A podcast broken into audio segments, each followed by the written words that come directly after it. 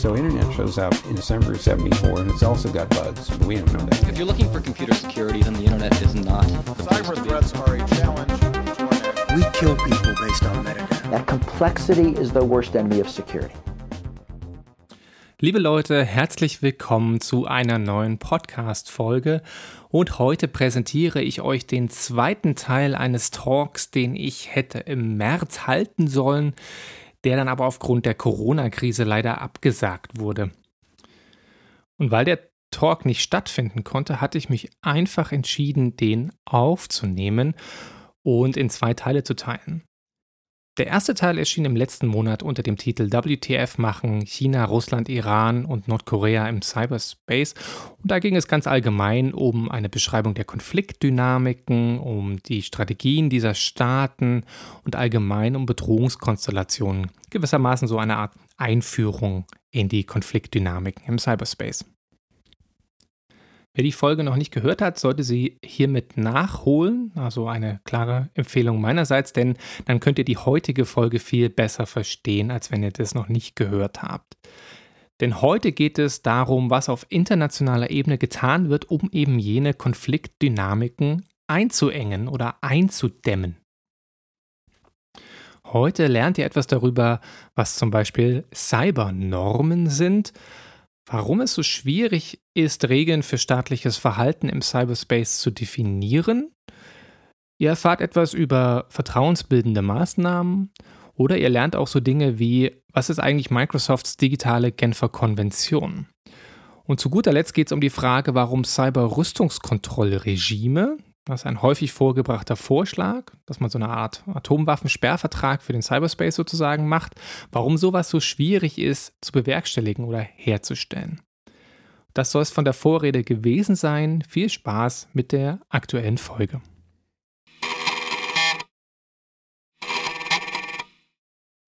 Der Autor Jason Healy hat den Cyberspace im Jahr 2013, wenn ich mich richtig erinnere, als Fierce Domain bezeichnet, als umkämpfte, kontestierte Domäne. Und das, diese Diagnose stimmt auf jeden Fall. Wir haben also hier eine latente Konfliktsituation, die keine Kriegseigenschaften hat, um das nochmal zu betonen, aber eben auch nicht wirklich friedlich ähm, ist. Der Politologe Lucas Kello hat das Ding mal oder hat die Situation mal als permanenten Zustand des Unfriedens bezeichnet. Ja, wir haben also keine wirklich friedliche Situation im Cyber- und Informationsraum, sondern einen permanenten Zustand des Nichtfriedens.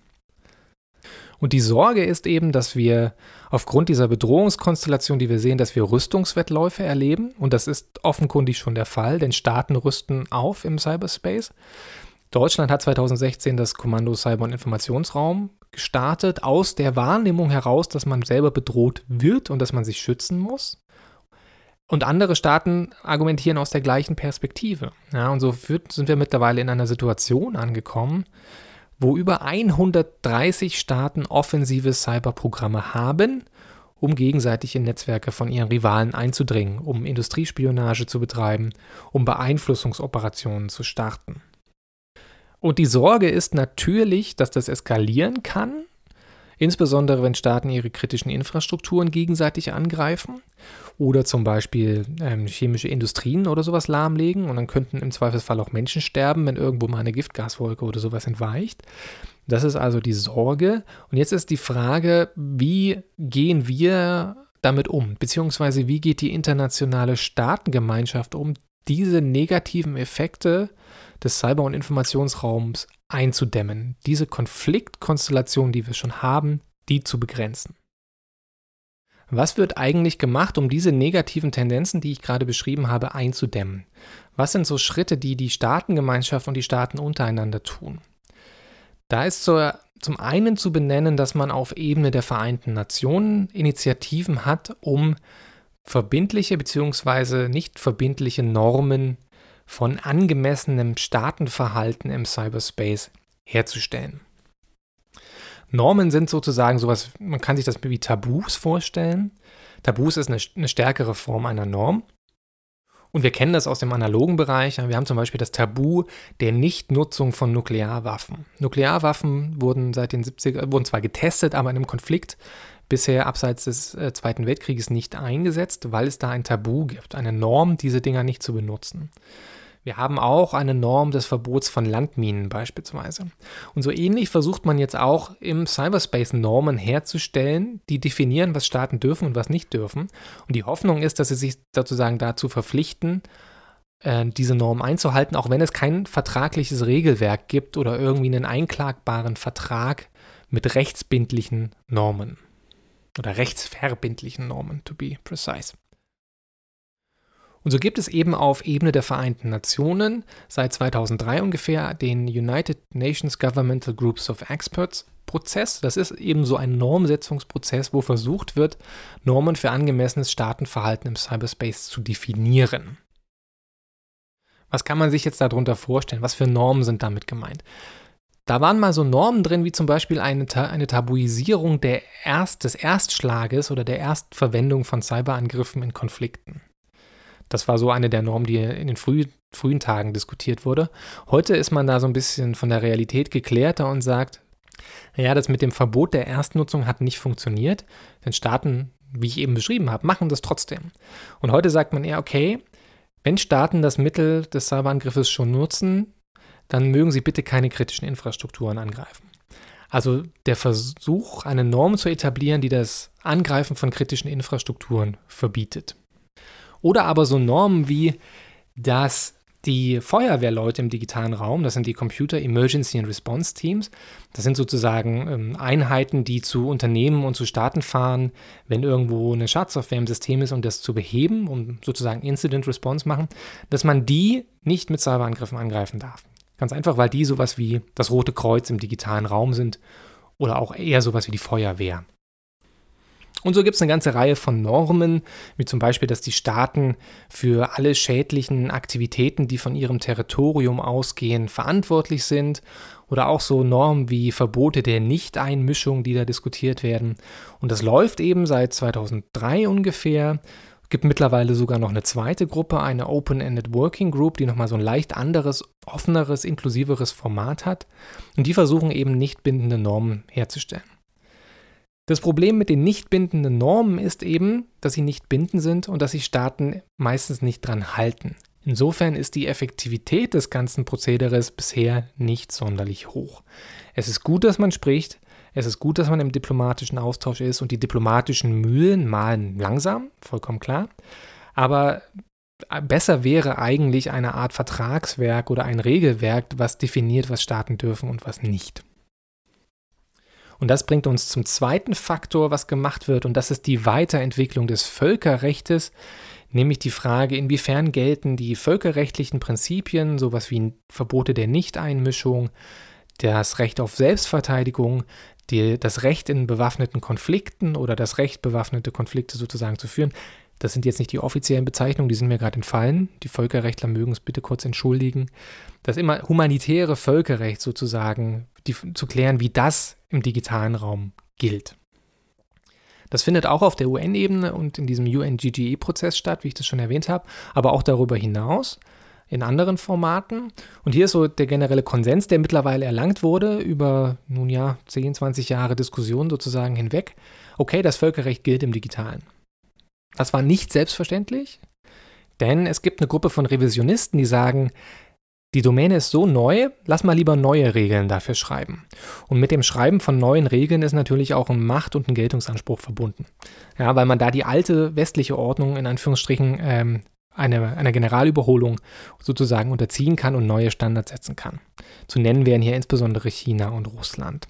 Insofern ist es schon mal eine große Leistung zu sagen, okay, dass sogar die beiden Staaten anerkannt haben, dass das Völkerrecht auch im Cyber- und Informationsraum gilt. Das ist also schon mal ein Schritt, der da gemacht wurde, der was bedeutet. Das Problem ist, der Teufel steckt wie immer im Detail. Die Quizfrage ist nämlich, wie genau gilt das Recht und wie sind diese abstrakten rechtlichen Begriffe, die aus einer Zeit kommen, wo physische, konventionelle bewaffnete Konflikte die Norm waren, wie man diese Rechtsbegriffe in den digitalen Raum übersetzt und operationalisiert. Und da wird es zum Beispiel schon kompliziert, wenn wir so über sowas wie das Recht auf Selbstverteidigung nach einem bewaffneten Angriff sprechen.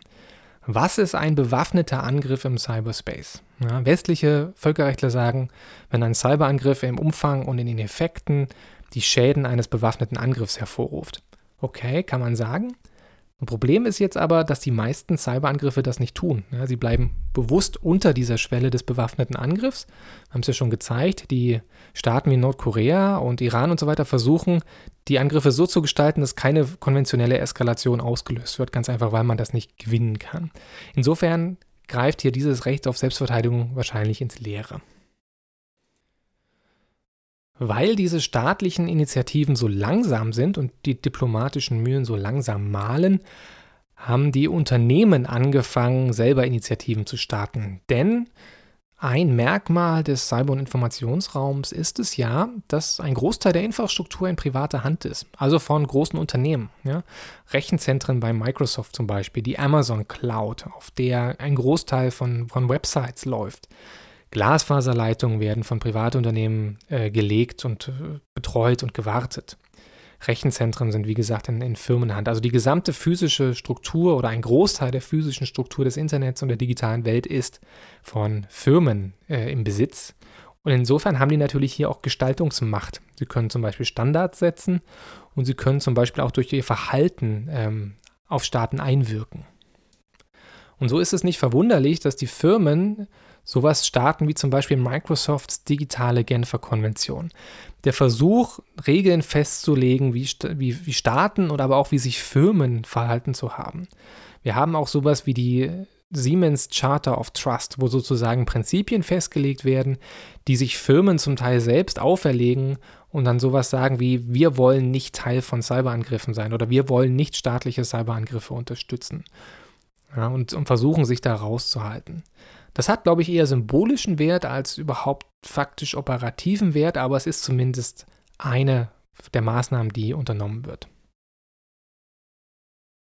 Dann haben wir einen weiteren Punkt und das sind sogenannte vertrauensbildende Maßnahmen. Das sind Maßnahmen, die Staaten treffen, um sozusagen Transparenz über ihre offensiven Cyberprogramme herzustellen, damit da keine Missverständnisse und auch keine unbeabsichtigten Eskalationsspiralen ausgelöst werden. Vertrauensbildende Maßnahmen kennt man aus dem Kalten Krieg. Ja, das entstand in einer Zeit, als die USA und die, die Sowjetunion im nuklearen Rüstungswettlauf aneinander geraten sind mit der Kuba-Krise. Und dann wurde im Nachgang beschlossen, okay, wir müssen, wir müssen miteinander reden. Ja, damit einfach so eine, so eine Eskalation, so eine ungewollte verhindert wird. Und so wurde das berühmte rote Telefon eingeführt, ja, die Verbindung von Washington nach Moskau, damit sich die Staats- und Regierungschefs im Falle eines Falles gegenseitig anrufen können. Und über solche vertrauensbildenden Maßnahmen wird auch ähm, auf der Cyber-Ebene sozusagen nachgedacht, in denen zum Beispiel Strategien transparent gemacht werden. Ja, die meisten Staaten haben Cyberstrategien veröffentlicht und diese zu veröffentlichen signalisiert den Gegner so ein bisschen Intentionen und Absichten und Fähigkeiten und hilft dabei hoffentlich Transparenz herzustellen und Eskalation zu vermeiden. Die finden eben insbesondere auf der Ebene der OSZE, der Organisation für Sicherheit und Zusammenarbeit in Europa, statt und in verschiedenen anderen Regionalformen. Foren, nicht Formen. Dann gibt es natürlich noch den Mechanismus, dass Staaten versuchen, untereinander rechtswirksame Verträge, also internationale Abkommen herzustellen. Zu nennen wäre hier ein Cyber Agreement zwischen Präsident Obama und Präsident Xi Jinping, wo sozusagen versucht wurde, die chinesischen Spionageaktivitäten einzudämmen, in dem gesagt wird, liebes China, bitte hört auf, bei uns zu spionieren und im Gegenzug dazu bieten wir euch ein bisschen besseren Marktzugang beispielsweise. Das hat sogar tatsächlich damals funktioniert, weil die, weil die Großwetterlage zwischen den USA und China noch nicht so angespannt war, wie sie heute angespannt ist. Das heißt, US-Geheimdienste konnten tatsächlich nachweisen, dass chinesische Cyberangriffe zurückgefahren wurden. Ähm, das Agreement wird aber mit, wird mittlerweile nicht mehr eingehalten. Und die das Problem hierbei ist, dass solche No-Spy-Agreements, wie wir sie auch in Deutschland diskutiert haben, nicht sonderlich effektiv sind, weil Spionage völkerrechtlich nicht verboten ist, weil politische und wirtschaftliche Spionage im Cyber- und Informationsraum nicht sinnvoll voneinander zu trennen sind. Also man kann es vermutlich tun, und Staaten wie die USA beharren beispielsweise darauf zu sagen, okay, wir machen keine Wirtschaftsspionage, wir machen nur politische Spionage. Und für Russland und China ist das alles eins. Für, für die macht diese Trennung überhaupt keinen Sinn. Ja, und hier ein Agreement herzustellen, ist dementsprechend ziemlich schwierig. Also Cyber Treaty ist auch schwierig.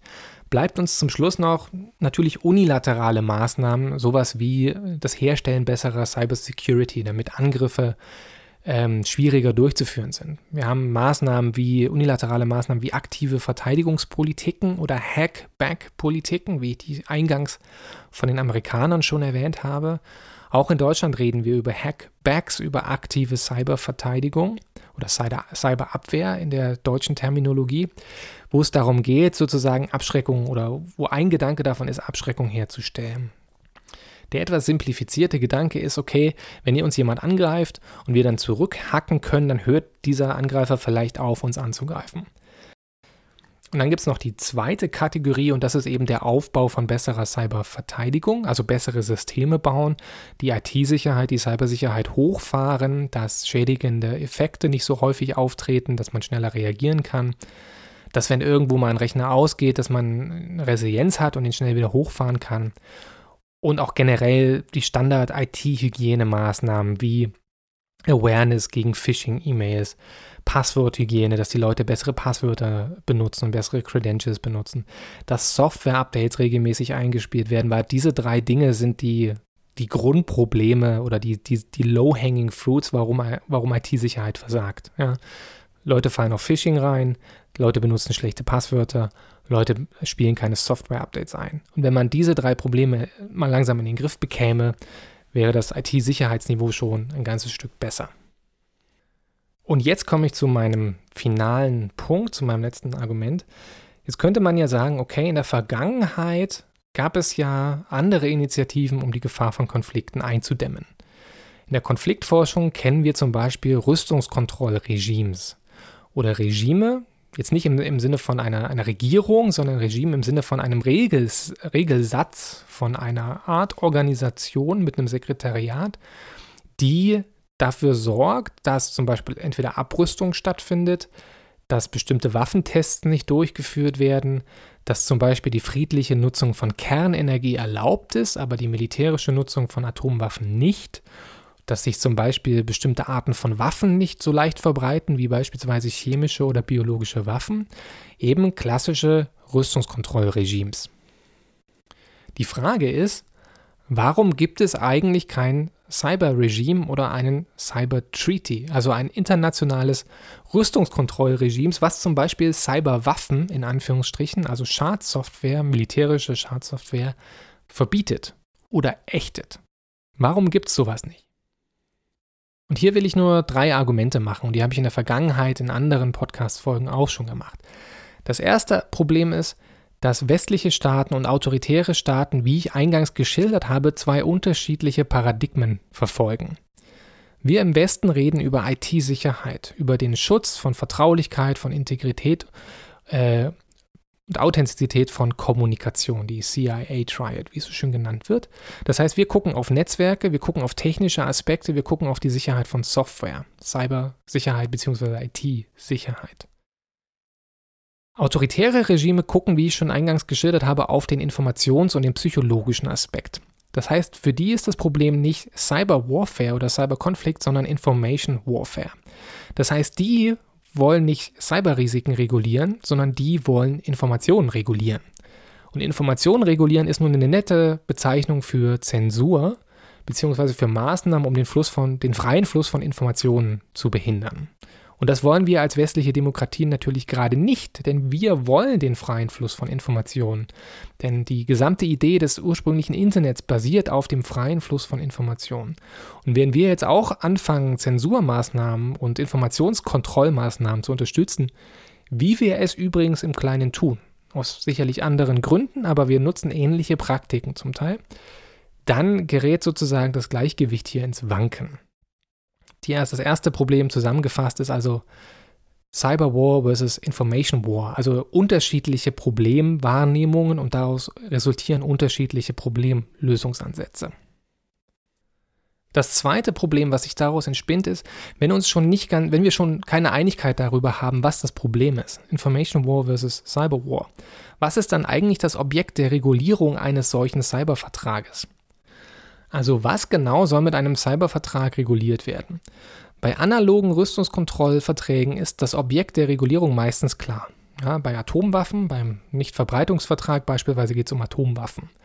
Bei, bei der chemischen Waffenkonvention geht es um bestimmte chemische Substanzen. Bei biologischen Waffen kann man es ähnlich definieren.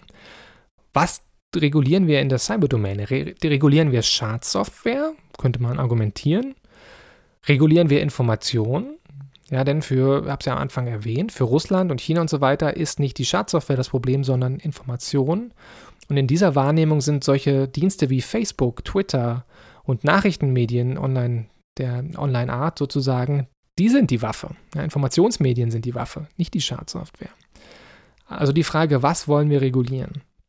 Wenn wir jetzt sagen, wir regulieren Schadsoftware, dann wird es schwierig, denn Schadsoftware ist Dual-Use. Sie wird sowohl zivil als auch militärisch genutzt und sie wird sowohl für die Defensive als auch für die Offensive benutzt.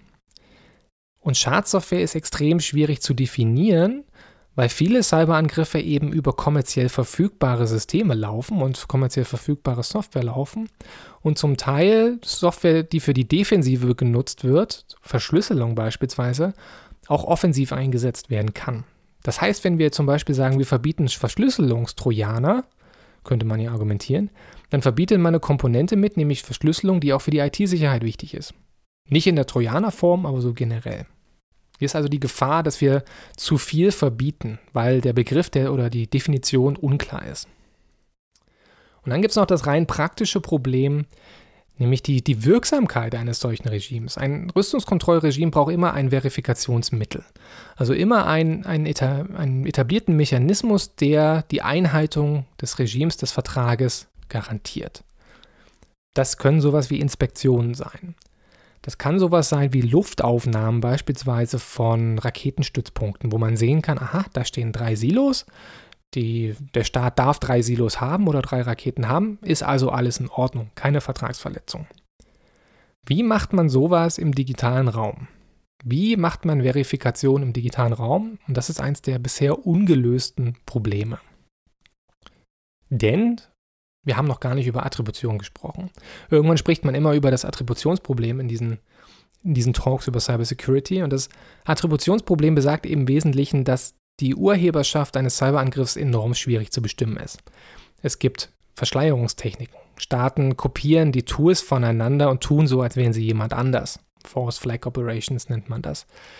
Die Verschleierungsmöglichkeiten sind aufgrund technischer Eigenschaften des Internets und generell von Software überhaupt ähm, sehr hoch. Das heißt, es ist sehr schwierig und zeitaufwendig überhaupt nachzuweisen, dass jemand hinter einem Cyberangriff steckt. Es ist nicht unmöglich, es ist nur schwierig. Und wenn ich diesen Attributionsnachweis so schwer hinbekomme, ist es mit der Verifikation von Verhalten im Sinne eines Rüstungskontrollregimes natürlich enorm schwierig. Und dann haben wir auch noch das letzte Problem, und das ist mein letztes Argument dass es die Staaten haben überhaupt kein Interesse daran, irgendeine Art von Rüstungskontrollregime herzustellen. Denn für die Staaten ist diese Unsicherheitssituation, die wir im globalen Cyberspace sehen, gar nicht so schlecht, wie immer dargestellt wird. Staaten sehen den Cyberraum als offensivdominant an. Offensivdominanz heißt in der politikwissenschaftlichen Theorie, in den internationalen Beziehungen einfach nur, dass der Angriff einfacher ist als die Verteidigung, ganz krude runtergebrochen, dass es billiger ist anzugreifen, als Verteidigung hochzuziehen. Das haben wir im digitalen Raum offenkundig.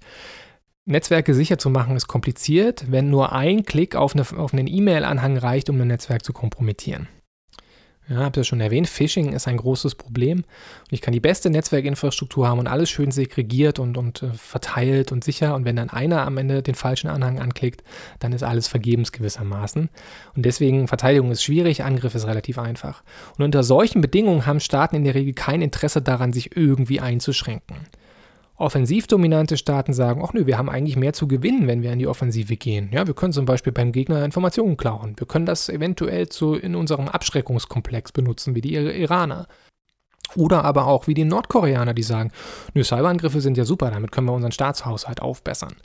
Oder aber auch westliche Staaten und die Amerikaner, die sagen, auch globale Internetüberwachung und Spionage in russischen Netzwerken ist schon eigentlich ganz schön gut, weil dann sehen wir ja, was da passiert und das ist auch eine Sicherheitsgarantie für uns. Ja, also globale Überwachung ist aus nachrichtendienstlicher Sicht eine total super Sache. Aus demokratischer, rechtsstaatlicher Sicht vielleicht nicht ganz so optimal. Es kommt ein bisschen der Sarkasmus durch, Entschuldigung.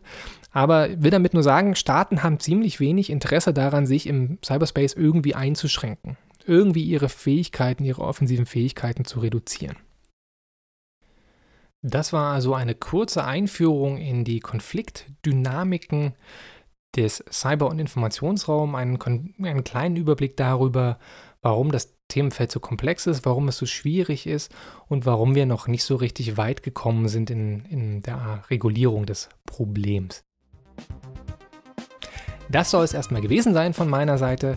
Wer sich darüber hinaus noch ein bisschen tiefer gehen mit dem Thema beschäftigen will, kann mal auf www.percepticon.de vorbeischauen. Percepticon ähm, mit C jeweils. Das ist mein Blog, das ist meine Website. Darauf läuft auch dieser, dieser Podcast normalerweise. Da sind meine Publikationen zum Thema zu finden und ich beschäftige mich eben da vertieft mit diesen Aspekten. Gibt es auch noch Literaturtipps und so weiter und so fort. Insofern danke fürs Zuhören, danke fürs Einschalten und auf Wiedersehen.